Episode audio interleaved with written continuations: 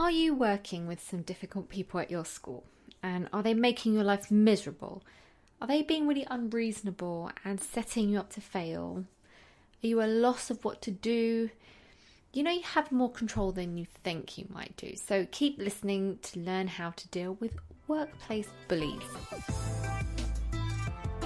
Welcome to Teach on Teach Strong. I'm Katie, teacher from London, and I've just got a passion for helping teachers with mindset attitude, well being, resilience, all these personal development skills that we need to be an effective teacher. Put out episodes twice a week for you every Sunday and Wednesday. Wednesdays are a bit shorter with a quick positive quote to keep you going, and on Sundays we delve deep into a theme and answer some of your questions. If this is the first time you're listening to this podcast, make sure you subscribe to be notified of future episodes. So, this is episode 87, and I'm going to be answering another one of your questions. Now, this is part two of the previous question, which was in episode 85, that was all about dealing with last minute tasks and demands. And this question builds on that, and it's definitely more intense and there are some specific examples of exceptionally poor treatment by admin, which I wanted to talk about on this podcast just in case anyone else is going through something like this too, because it is quite distressing to hear and you don't have to put up with it. So, some of the examples of the way this person had been treated in the past included being purposefully failed on performance management targets, so they were denied a pay rise, and being set targets for a class they didn't even teach. So, First and foremost, this kind of behavior and treatment is not normal and it's not okay. You should not be putting up with this treatment, manipulation, and this type of bullying in the workplace. It's not okay. But sadly, I know it happens. I have come across quite a few teacher bullies in my time. It is pretty sad, but I found the best way to deal with them is to confront and fight back. You see, although, okay, yes, we are technically in school, this is not the playground anymore. We are the adults now, and we have the law on our side too. It's a very different playing field. Excuse all the puns. Now, yes, of course, you can leave. You can change schools. I don't want you to quit the teaching profession because it's not like that everywhere. But here's the thing if you can fight back and challenge them on this appalling behavior before you do leave, so you end up on top, it will help in so many ways. Because one, you'll develop your own self confidence to tackle these bullies in the future. Because unfortunately, these kind of people pop up everywhere and you just have to be strong to deal with them. And two, it could prevent these people from doing this to someone else again in the future. And I know because it has happened to me. And if you go back and listen to some of my earlier episodes, I share with you how I was bullied by my line manager. I did want to leave and not deal with it anymore, but having been bullied at school when I was a kid, I knew that the cycle would just keep repeating itself until I started teaching people how to treat me. And that meant I had to challenge my line manager and take him on, which I did. And yes, it was rough at first, but it made things a million times better in the long run. Since then, I have had to do it again in my new place of work. People, people are going to try it on.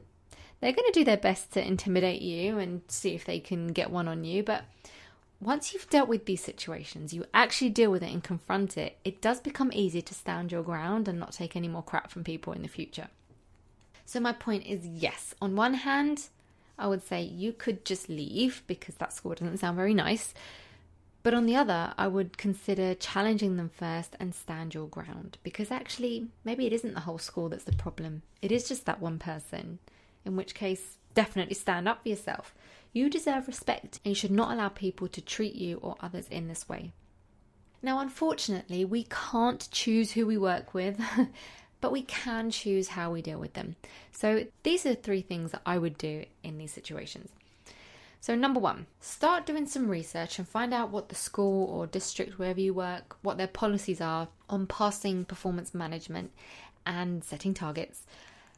And never, ever sign anything that you do not agree to. So, if someone here is asking you to be held responsible for another class's results, which is absolutely absurd, by the way, I would refuse to sign that and take that up with someone higher in the school. And if that fails, contact the governors or even your union. But don't sign anything that is completely unreasonable like that. I know sometimes we don't want to cause waves, but bloody hell, this kind of thing is ridiculous and that should not be tolerated. It just shouldn't. It's not okay. I would also ask around your co workers and see what their performance managements are like and whether they're passing and failing on similar grounds to you. If so, you can actually use that as evidence of inequity. Remember, the law's on your side now. You're a grown adult. Things are different now. So get familiar with the policies and what is happening across the board and see if you can see any contrast. The second thing I would advise is that you ask to have someone bias neutral or just that you trust with this person to keep things honest. So that includes if you're doing lesson observations, I wouldn't just have that one person in the room if you don't trust that they're going to make a fair judgment on you. I would ask that there was a joint observation with someone else there. And that includes meetings as well. I would ask to have someone else present. I did that. I did that in my meetings because when I was alone with my line manager, he intimidated me and shouted at me and was behaving extremely unprofessionally. So in future, I said, I do not feel safe or comfortable being alone in a room with this person. I would like someone else there. And they can't really argue with that. It's like I said, you're a grown up now, things are different. So you are entitled to make that request. So have someone else there who's neutral or biased or fair, someone that you trust with you in observations and meetings. And the third thing is keep a record or diary of any unjust treatment that you are experiencing. If this is something that is ongoing and clearly targeted towards you, it could be considered a case of workplace bullying. Then you can use this evidence, this diary that you've kept, to go to your superiors of the school if needs be.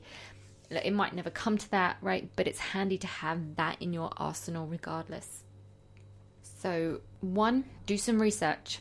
Find out what the school's policies are and what other people are being judged on. Don't sign anything that you don't agree to. Goodness me, I can't stress that enough. Number two, have someone there with you in meetings and observations with this person if you don't trust their judgment or feel safe with them. And number three, keep a record or diary of any unjust treatments towards you. You deserve to be respected and treated as a professional. You do not have to put up with this kind of treatment. Don't let people chase you out of a job you love. I really can't stress that enough.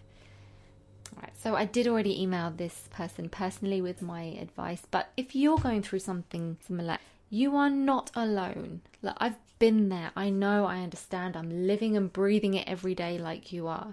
I'm here for you. If you want some support, you can email me at katieteachersresourceforce.com and I'll help you out. You don't have to deal with this alone. Okay, I know how it feels and I know that you can get through it and come out the other side even stronger. Okay. All right, well, that's almost it for today. If you do find value in this podcast, please take one simple action step to get involved in our community and help spread this message to other teachers. I don't do any adverts or promote this podcast anywhere, it is all organic growth. So I am relying on you to share out anything that you think will be valuable to your fellow teachers. Please also subscribe to the podcast so you'll be notified every time a new episode is released. Write a review. I really love hearing what you think about this podcast. Share it with a friend, and obviously, you can always email me if you want to talk. Also, for those of you asking, the Facebook group has been created, yay! And you can request to join. It will be open very, very soon. I am almost there, and I'll keep you updated via email for when the doors open. And you can find the group by going to facebook.com forward slash group forward slash teach on teach strong. And be also be sure to join the mailing list to make sure that you are kept up to date. And you can sign up at teachersresourceforce.com forward slash freebies. All right, let's sum up today's message then.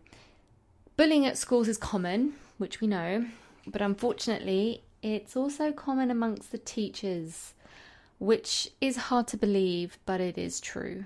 Um, unfortunately, I don't think many people speak up about it, and I think a lot of people leave because of it, which is really sad. And it's something that I want to tackle because you should not be pushed out of a job you love because of someone else.